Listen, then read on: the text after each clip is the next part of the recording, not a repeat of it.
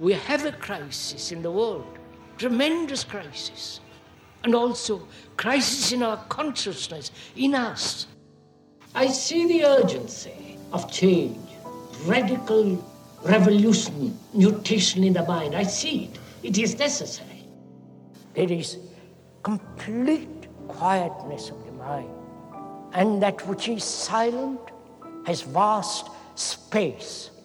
Only then that which is nameless comes into being. This is Urgency of Change, the Krishnamurti podcast.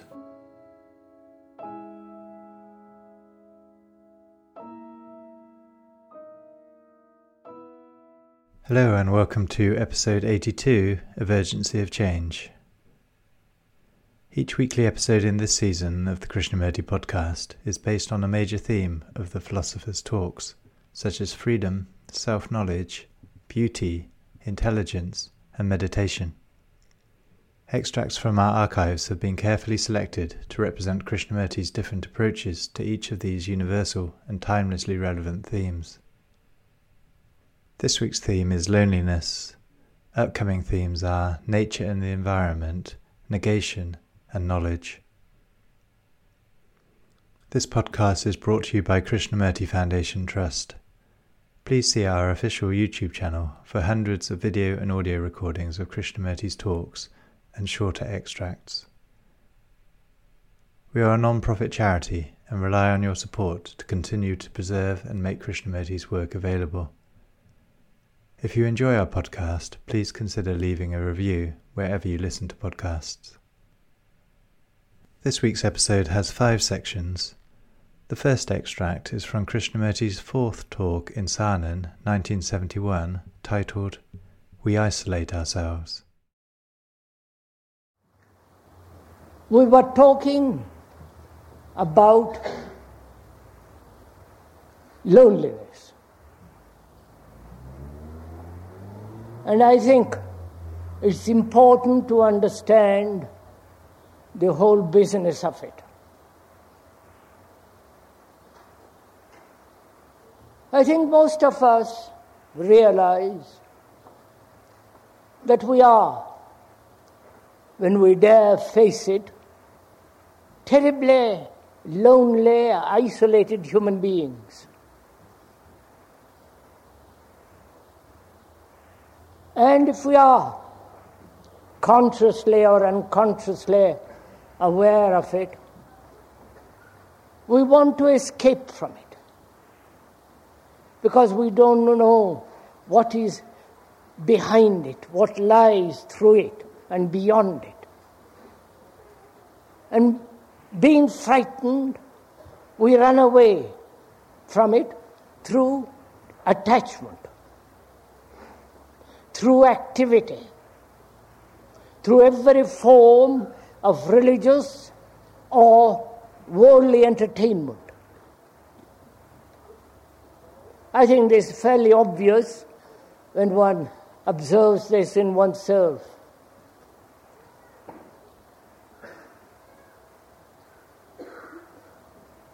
We are, by our very everyday activity, by our attitudes and way of thinking, we isolate ourselves. Though we may have intimate relationship, we are always working, thinking about ourselves.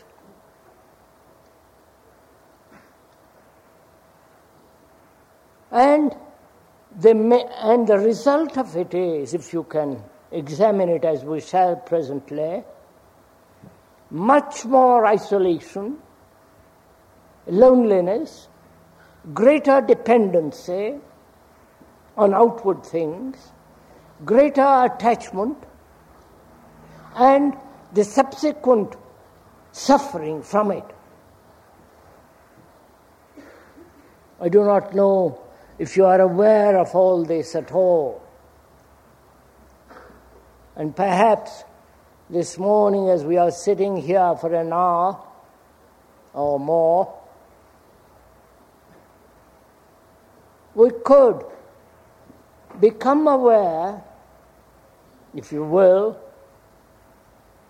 of this thing called loneliness, isolation in our relationships, attachment, dependency, and suffering. This is what is going on all the time if one is observant in our souls. Our activity is self centered. We are thinking about ourselves endlessly. How healthy we are or unhealthy, that we must meditate, sit rightly, that we must make progress, we must change, we must have a better job, more money, better relationship, me and my, you follow? The eternal circle, a vicious circle that's going on all the time. Me sitting next to God, on the right hand side, of course, and me attaining enlightenment. I must achieve in this life something or other. We're always concerned and devoted to ourselves. And again, that's an obvious daily fact. And from that concern, our activities, whether we go to the office, factory, whatever activity we do, social, concerned with the welfare of the world, it's always me and the world. This self concern does produce, through its daily occupation,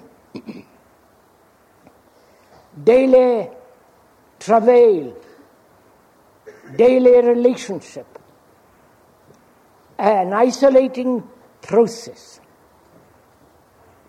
I think this again is fairly obvious.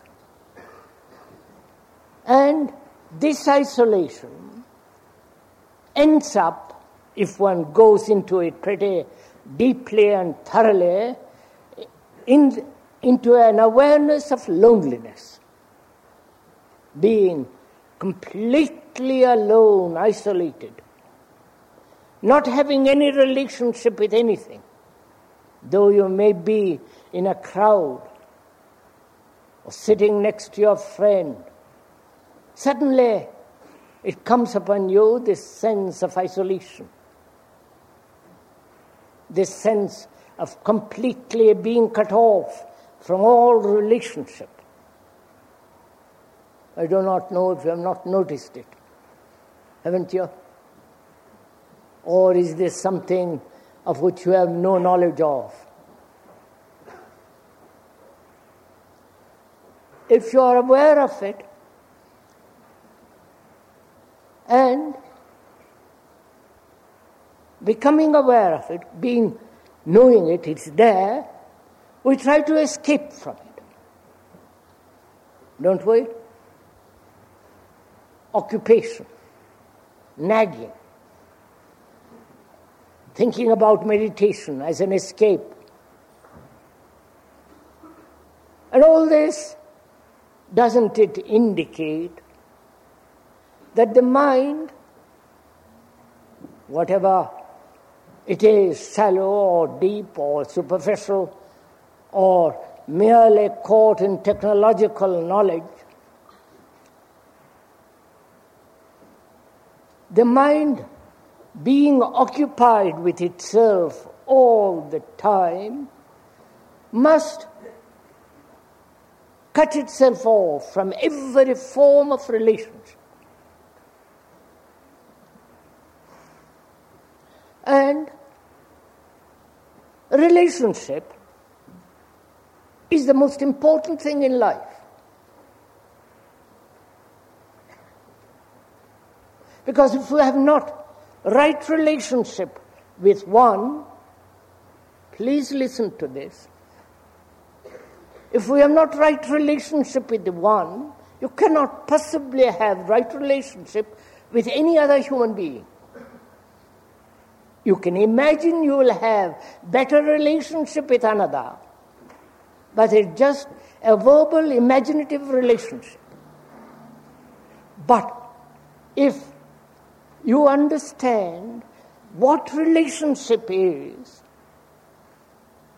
relationship between two human beings, and therefore with the rest of the world, then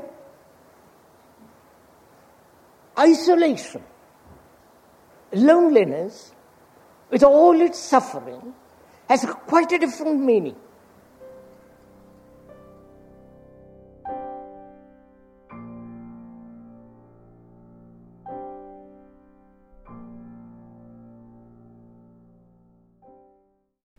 The second extract is from the fourth talk in Saanen 1982, titled, What is the Cause of Loneliness?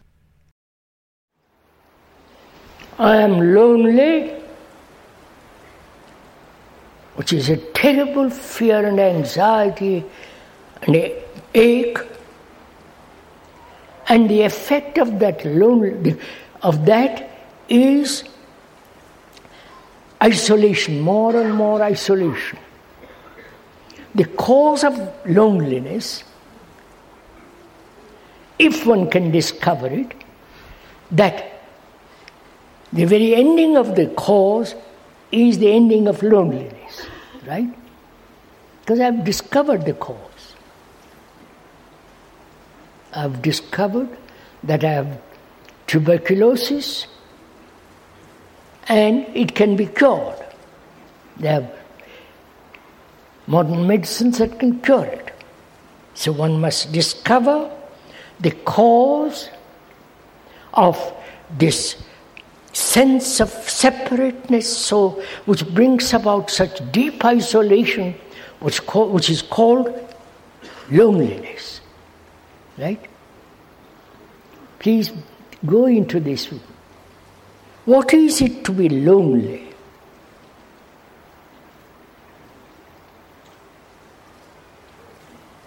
In that feeling of loneliness, which is deep isolation from all outward and inward relationship,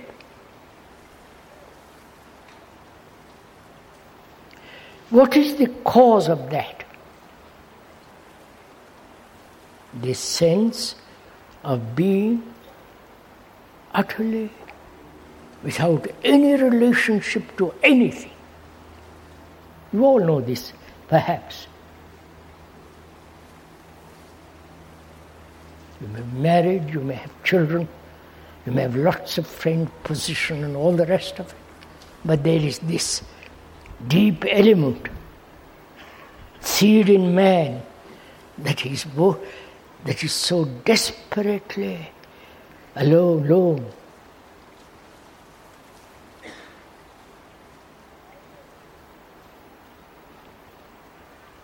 Please, what is the cause of it?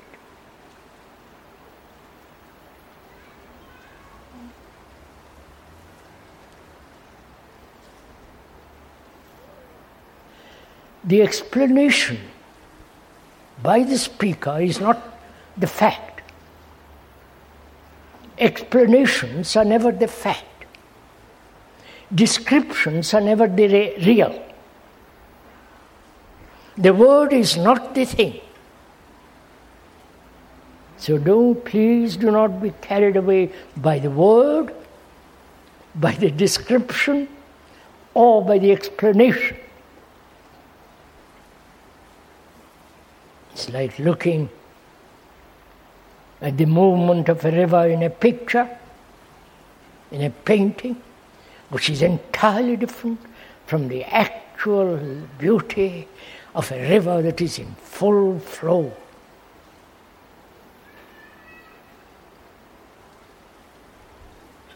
So we're asking the cause of it.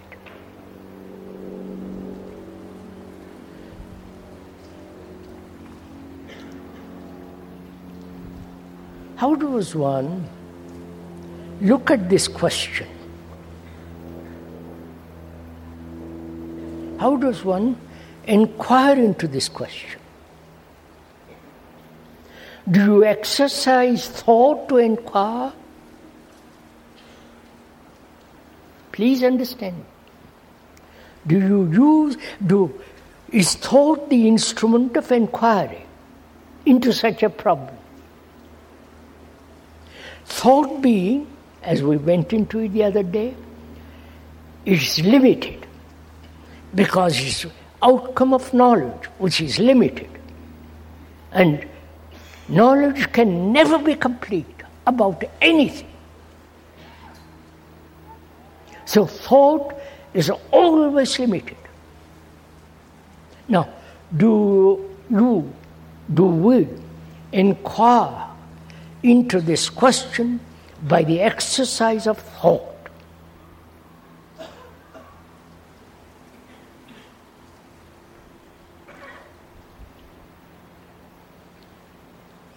If you exercise thought, obviously, thought being limited in itself, fragmented in itself, can only discover the fragmentary causes, not the actual cause. You follow? Right? So, if one does not exercise thought, then what is there other another instrument?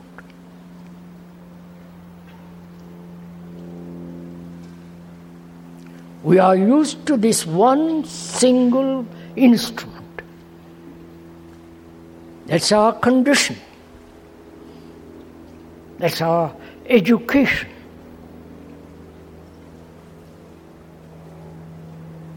And that's the only instrument we have and we discover that instrument is not, cannot and delve into something much more profound. Right? Be sure, be absolutely clear on this point.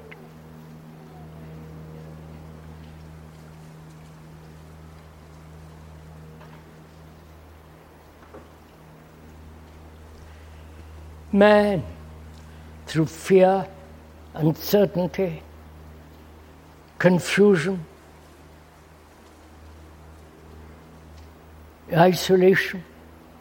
Thought has created an idea called God, invented it. God certainly has not created us. If He has, we would be extraordinary human beings. We are not. The cause of this inventionism one's fear, one's hope. That's the cause of this effect. So if one has, if one is inquiring into something that demands not the instrument of thought, then what, what is the instrument? You understand my question is clear, is it not? You are putting this question, not the speaker only. Therefore, it's your question, and you have to answer it.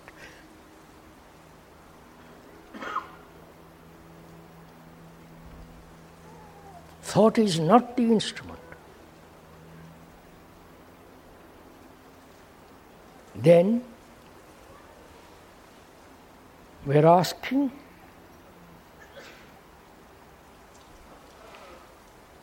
is the other instrument, if, there, if it exists, is it the invention of thought, which may be unconscious? You follow? I, I know thought cannot examine the whole universe. The extraordinary order of the universe. And thought cannot examine it because thought itself limited. So, when I say thought is limited and cannot possibly examine that which is limitless, then I'm asking is there a way of observation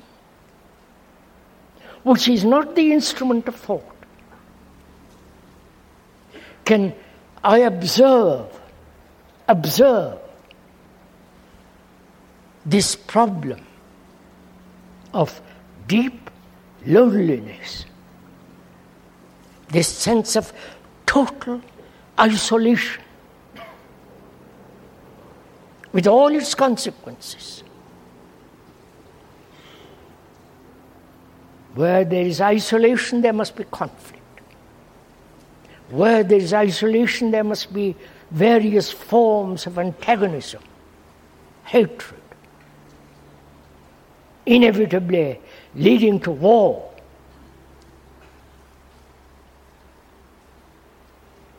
So, what is the instrument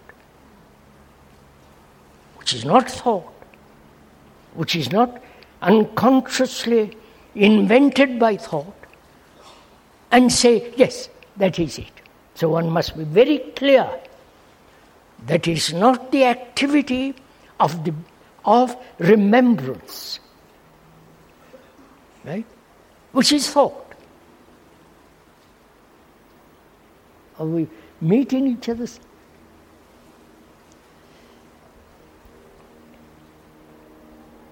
So we have to go into the question of observation. That may be the instrument. We are not saying that is the instrument. But then it becomes dogmatic, and perhaps you'll accept it, then it has no meaning. But to inquire, which is only possible when you, you when one sees for oneself, thought is limited, utterly. And that thought is not your thought or my thought, thought. Under all circumstances, always is limited. Then only you can put the other question Is there another instrument which is not put together by thought? You understand? Only when you have seen the reality, the truth, that thought is limited, then you can go to something else. But if you are confused, then you will be playing a game. Is it clear? If we are clear on this point, then what is observation? Is there an observation without the word?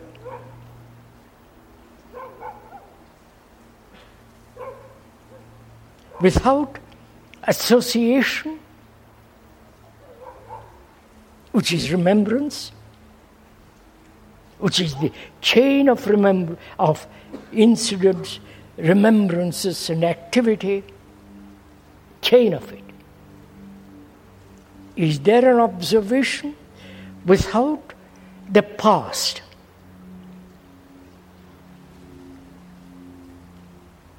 Is that possible? You understand? Is it possible to observe the whole world as it is?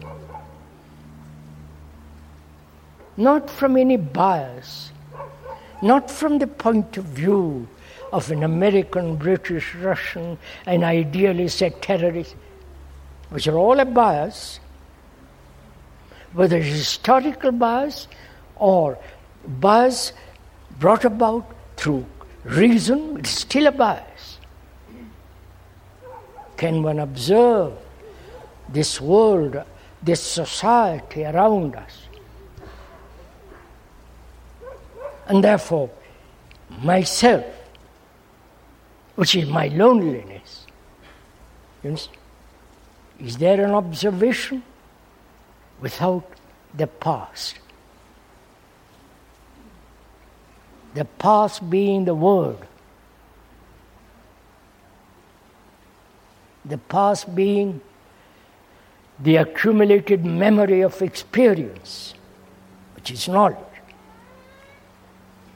Is that possible?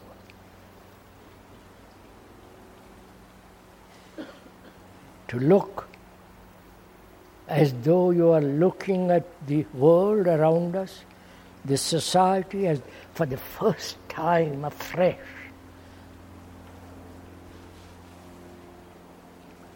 Surely it is possible, isn't it?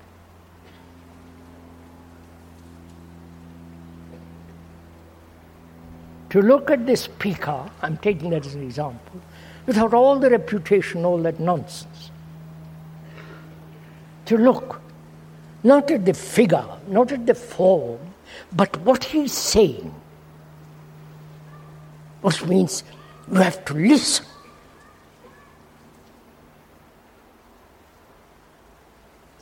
To listen not only with the sensual ear, but the inward ear. To see whether it's false or true.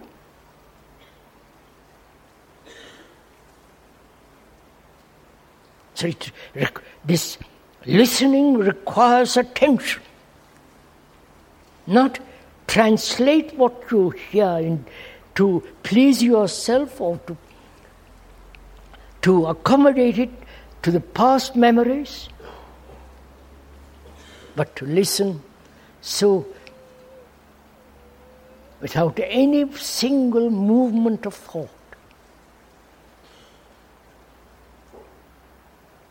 to listen.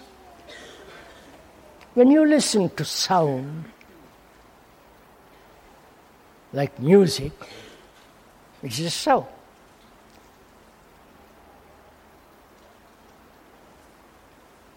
Can you listen to that sound without naming who wrote it, who composed it?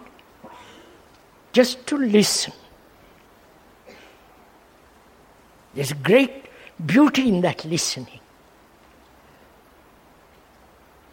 Without any form of association. That means you are listening to it for the first time. Or when you go to Greece and see the Parthenon for the first time, it has an extraordinary significance. You want to kneel to it. The beauty, the color against the sky, the whole immense effort of the Grecian civilization.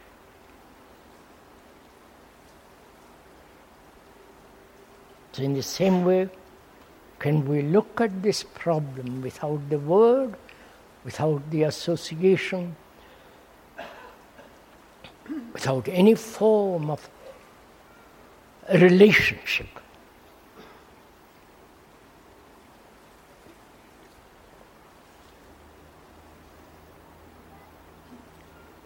Can I look at this myself, which is lonely? Not there is loneliness, and I, re- and I feel it, or Loneliness is me. I have brought about this loneliness by self centered activity, by pursuing my own desires and ambitions, greed, and all the rest of it. So,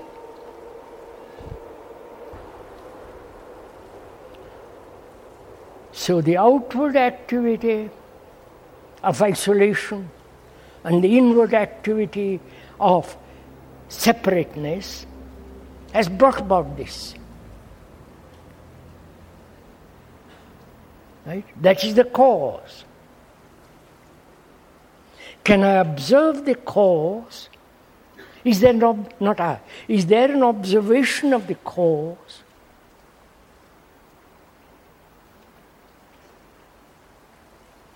Without wanting to transform it, change it.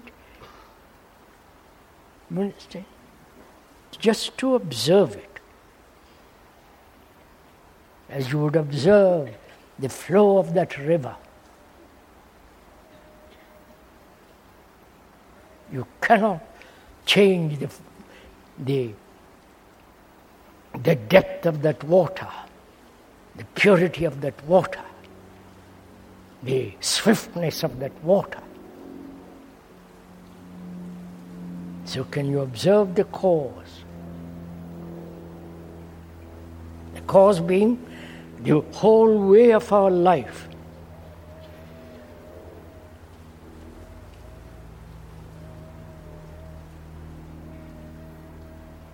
If you can so observe it,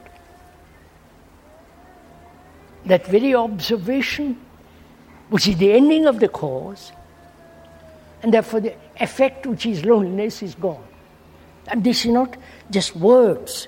You have to work at it, look at it.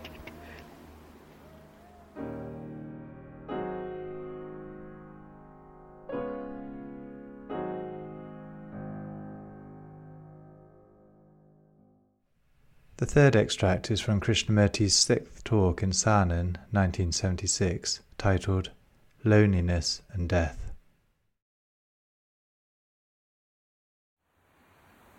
and we think the me is permanent. Right? The me identified with, with, the, with the house. The house is permanent, semi permanent. So, through what it thinks is permanent, it has made itself permanent. You understand?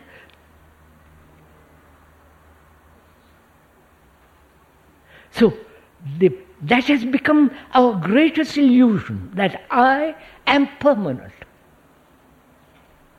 When you look at that I, it is put together by thought. And thought is a material process. Until you see that deeply, you're always frightened of death. But if you see that the me is totally impermanent. Because thought is impermanent. And that which thought put together, puts together, is impermanent. Then there is no fear of lose of ending. Because it is thought that says, I will continue. But thought itself knows that it is also an end. So the ending is not only a new beginning, but it is that movement which is not of time in which there is no beginning and no ending. But the question arises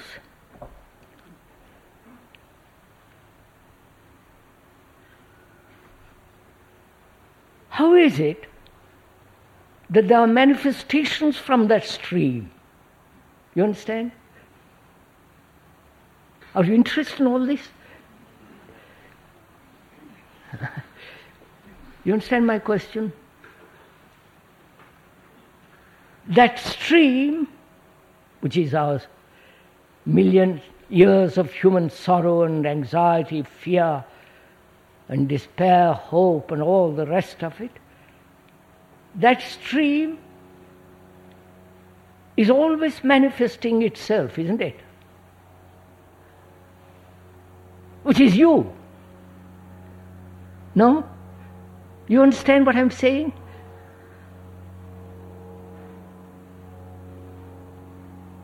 Having manifested itself as you, then you have, are born in a family, you have a brother, you have a wife,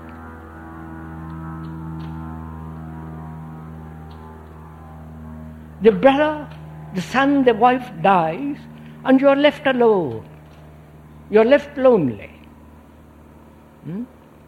That is, you have separated yourself from the stream, thinking you are different from the stream, and therefore feel completely isolated when death takes place. Are you understanding all this? Haven't you? I'm sure, unfortunately, with each human being, there have been deaths, the loss of someone whom you think you love. The love is that attachment, that image, that pleasure, that is that. And when you lose that person in death, the organic death, you are left alone. You are not only crying for that one, for that person who is lost, but also you are crying for yourself. Self pity, loneliness, isolation. Left alone to do all the things which the other one helped you to do. And you are left.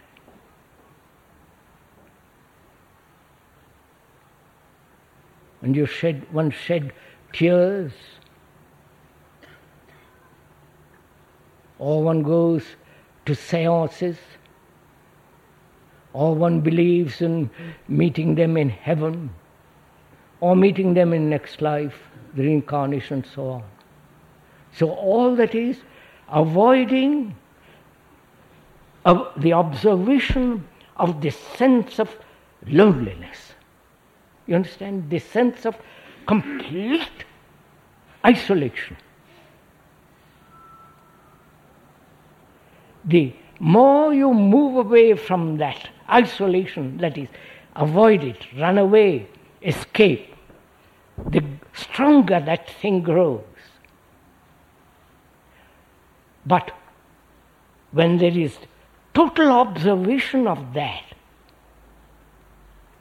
that loneliness, then you will see that loneliness transforms itself completely So there is this not only the losing of someone, but also the incapacity to beat what actually one is. And so one becomes, one goes through depressions, sorrows, misery, moods, bitterness. You follow all that, which is part of the human stream. You're caught again in it. You understand what I'm saying? So when when you see an attachment in yourself, end it immediately. That is to die instantly to that. You understand? It's easy to die to something that's painful but it's extremely unpleasant to die something that, is, that you like, that you're attached to. But when you see this thing, how, how extraordinarily important it is that time must have a stop, that death has an extraordinary meaning.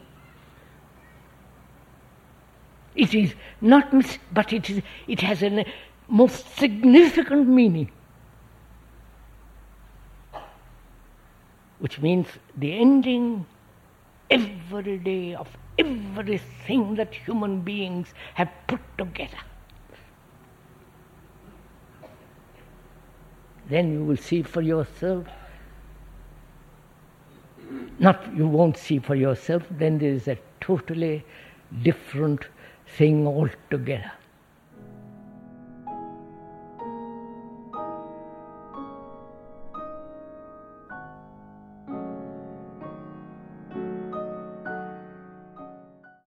The fourth extract is from the second talk in Ojai 1973 titled Observing Loneliness.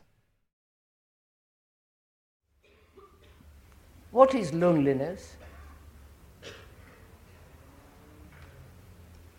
Most of us know that feeling of being completely isolated. Though you may be with your friends in a group or with your family, you feel completely cut off, isolated. And that isolation, that loneliness is rather painful.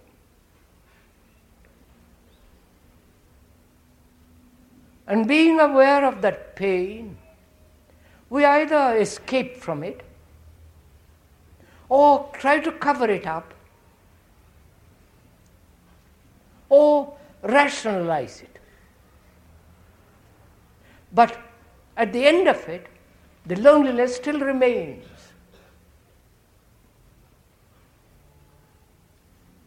then what is one to do with it?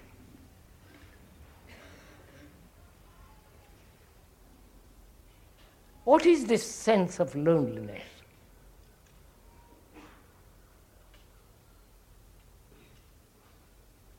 Is it the result of our daily life, which is so self centered? so egocentric, so selfish,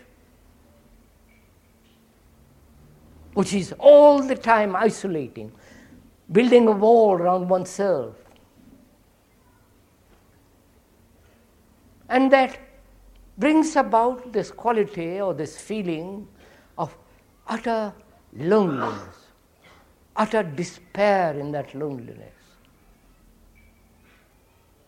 Now, if you do not escape from it, and I mean not escape, you can escape by verbalizing about it. You can escape by analyzing about why it is there. You can escape by going or taking a drink or going to church or turning on the television, dozen ways. They're all more or less the same.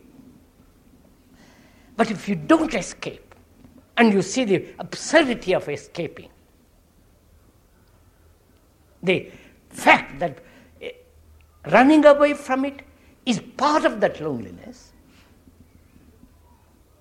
then you have the energy to face that loneliness.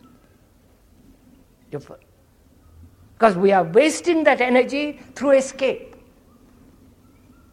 verbal escape or actual escape. So, when you realize the absurdity, the, the, the silliness of it, then you, have, you are facing that loneliness. Now, please follow this little bit. When you look at that loneliness, are you looking at it as an observer different from that which you call lonely? You understand, sir? Are you looking at it as an outsider looking in, or the observer is the observed? When you say I'm angry, is anger different from you? Obviously not. You are anger. So when you look at that loneliness, when there is no escape, but are actually in contact with it, then are you looking at it as an observer looking at something outside, or the observer is the observed? Then the, when the observer is the observed, there is no movement of escape or rationalization, and therefore a complete going through with that loneliness, the ending of it. Therefore, it's very important to understand the relationship between the observer and the observed.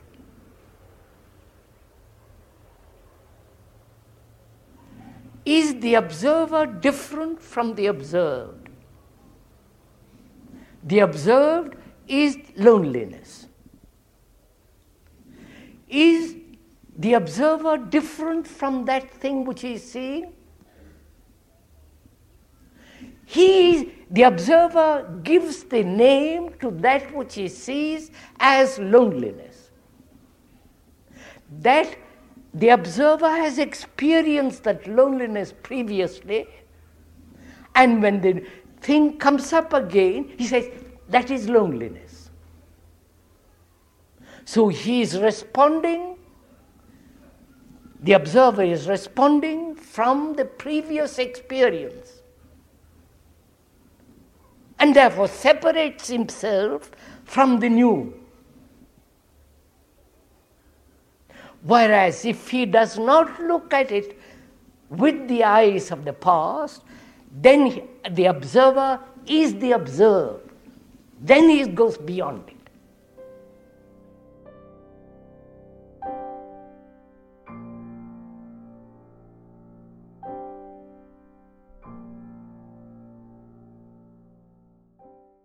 The final extract this week is from Krishnamurti's 13th talk in Ojai 1949, titled We Are Lonely but Never Alone.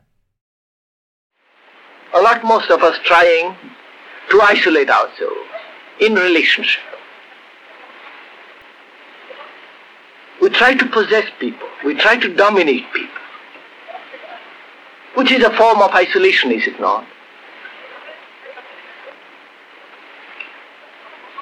Our beliefs, our ideas, a form of isolation.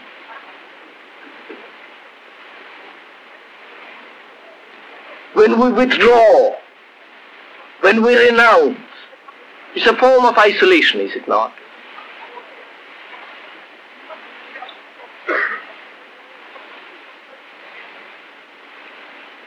The inward pressures and outward conflicts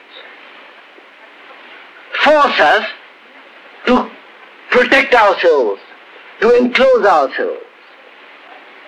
That's a form of isolation, is it not? And through isolation, can there be any understanding?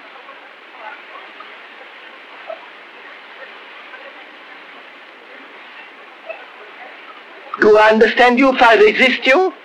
If I enclose myself? with my ideas, with my prejudices, of my criticism of you and so on, so on.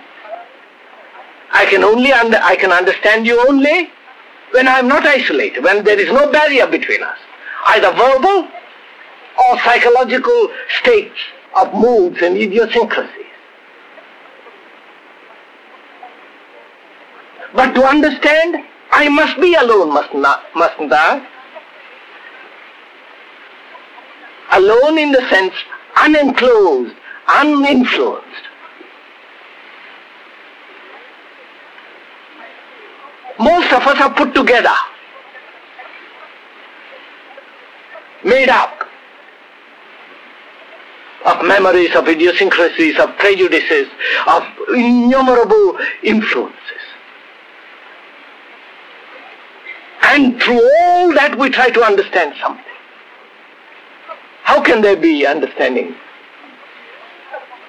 When we are things produced, brought together, made up. And when, when there is a freedom from that, there is an aloneness, which is not an escape. On the contrary, it's the understanding of all these things that bring about an aloneness, which, with which you meet directly. Life.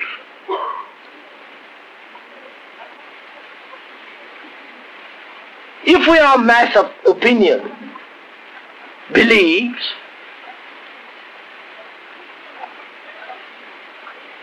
when we are put together, we think we are an integrated being. Or we try to seek integration with all these burdens. Surely there can be only integration. Not only at the superficial level, but completely, right through. When there is a freedom from all these through understanding, not merely throwing them aside, but really understanding all the influences that are constantly impinging upon one, the beliefs, the memories, the idiosyncrasies and so on, then as one begins to understand these, there is an aloneness which is not contradiction, which is not an opposite of the collective or the individual.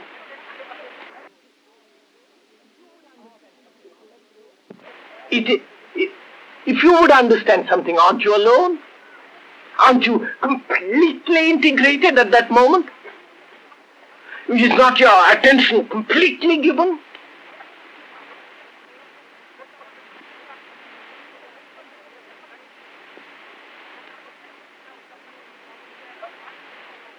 And through withdrawal.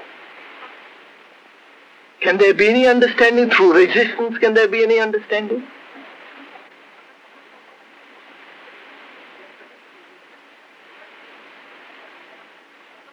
When you renounce something, does that bring understanding? Surely understanding comes not through resistance, not through withdrawal, not through renunciation, Only when you understand, when there is the full, when you understand the full significance of a problem, then the problem disappears. You don't have to renounce it. You don't have to renounce wealth, certain obvious greeds. But when you are capable of looking at it directly, without any criticism, passively aware of it, it drops away from you. And in that state of passive awareness, is there not complete attention, not as an opposite, exclusive concentration? It is not an exclusive concentration. It's an awareness in which there is no contradiction.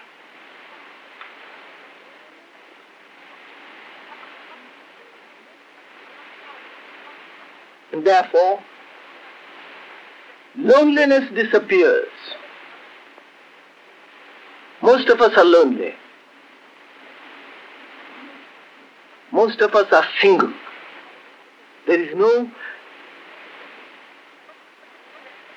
no depth. We come to an end very quickly. And it is this loneliness that creates the withdrawals, the escapes, the covering up.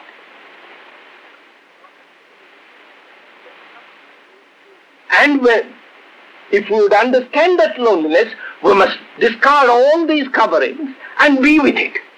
It is that being is alone.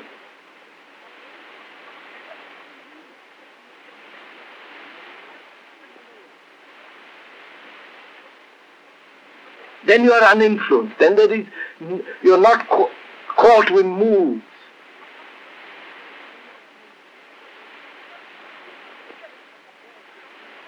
And it is essential to be alone, which most of us dread. We never go out, hardly ever by ourselves.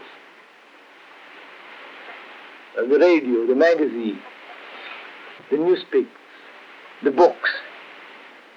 Or if we haven't that, we are occupied with our own thoughts.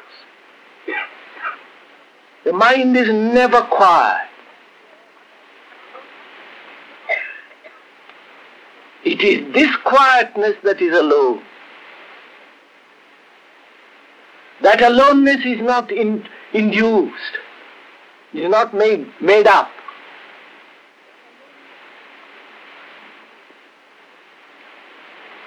When there is a lot of noise and you are silent, it is alone, is it not? You must be alone. If you are a success, then you, there's something obviously wrong.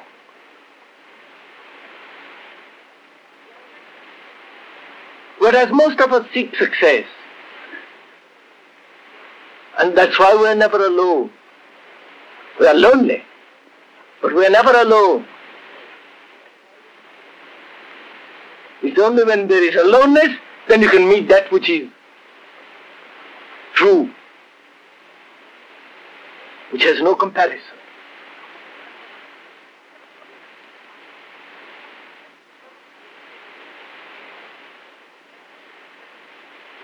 And as most of us are afraid to be alone,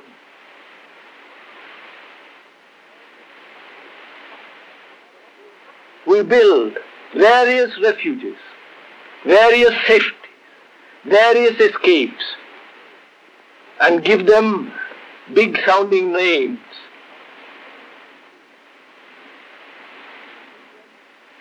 They offer marvelous escapes. But they are all illusions, they have no significance. It's only when we see that they have no significance, actually not verbally, then you are alone.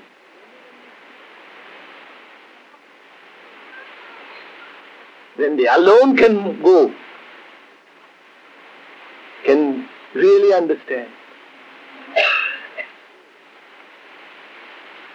Which means that we have to strip ourselves of all the past experience.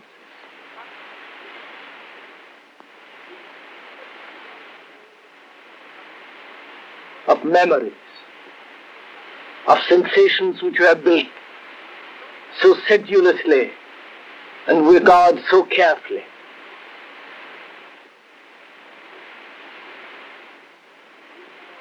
Surely an unconditioned mind can only understand that which is unconditioned reality. And to uncondition the mind, one must face not only loneliness but go beyond.